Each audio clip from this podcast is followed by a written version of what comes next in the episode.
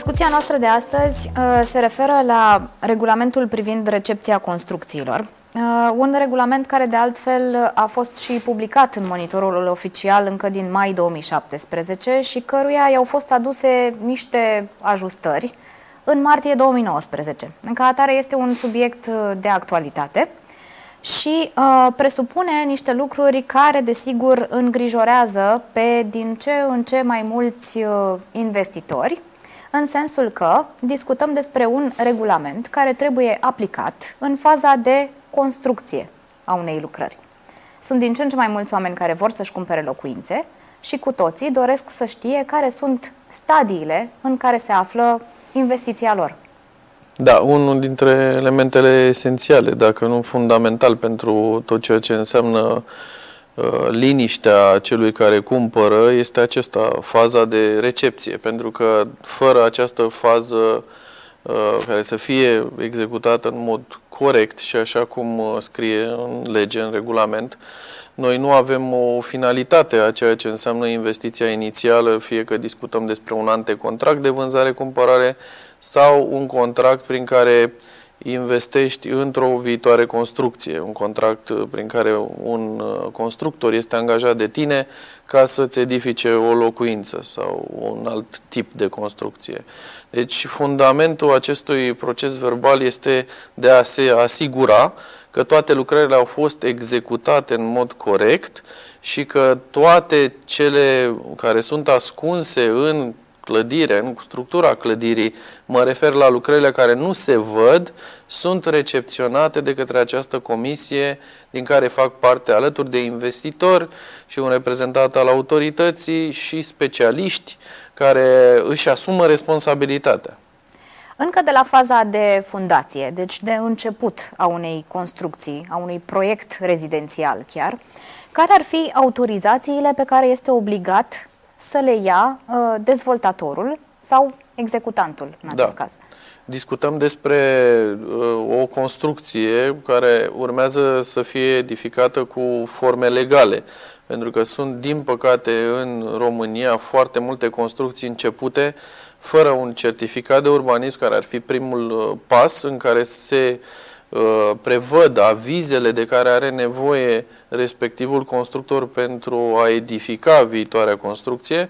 Mă refer aici la autorizațiile legate de curent electric, uh, gaze și celelalte utilități necesare, apă, canal, Uh, dar nu doar acest lucru îl prevăd uh, autoritățile într-un certificat de urbanism în prima fază, ci și restricțiile uh, pe care le are în legătură cu acea construcție. Deci o primă fază ar fi aceasta a certificatului de urbanism, absolut necesar, care se bazează în mod clar pe planuri și pe un proiect uh, existent la momentul ce efectuării cererii pentru a emite acest uh, certificat.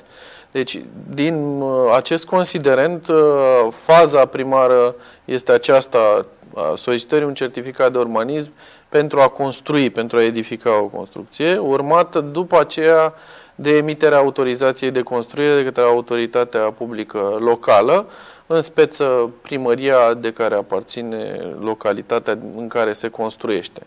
Fără aceste elemente fundamentale, uh, putem să spunem că acolo se construiește mm, nu legal, adică e mai scurt, ilegal. Investitorul este îndreptățit să ceară uh, genul acesta de autorizații, să le da. vadă? Da, ă, există o reticență foarte mare care este de fapt indusă în faza de negociere de cele mai multe ori de către pseudo-dezvoltatori, pentru că dezvoltatorii adevărați sau constructorii care fac asta în mod serios îți arată planurile și uh, vezi, ai transparența a ceea ce înseamnă procesul de a construi, uh, dar în mod clar nu sunt situații izolate, ci poate jumătate din cei care vând în actuală piață imobiliară proiecte la faza aceasta de autorizații refuză să arate mai mult pentru că ei consideră că nu este dreptul celui care investește. În mod clar, dreptul este a celui care investește în viitoarea locuință să vadă toate aceste autorizații, nu doar autorizațiile, ci și istoricul terenului respectiv, de la cine a fost cumpărat, dacă există litigii, dacă sunt sarcini, dacă există acolo o ipotecă sau lucruri care sunt legate de viitorul uh, proprietății, uh, implicit uh, modalitatea în care se construiește una dintre condițiile absolut necesare. Câți angajați are constructorul? Toate aceste chestiuni care țin de încredere. Din păcate, legislația nu ajută în România în sensul acesta. Nu există un filtru care să spună dacă nu ești serios în construcții, înseamnă că vei fi sancționat uh, în acest mod de către Inspectoratul de Stat în uh, Construcții uh, la nivel organizațional, mă refer, nu la nivel doar de execuție a lucrării. Pentru că, în mod normal, în Uniunea Europeană există reguli uh, prin care poți să devii un constructor autorizat de către stat. La noi, oricine poate să facă o firmă de construcții mâine dimineață și să înceapă să facă o casă, ceea ce nu este absolut deloc uh, normal.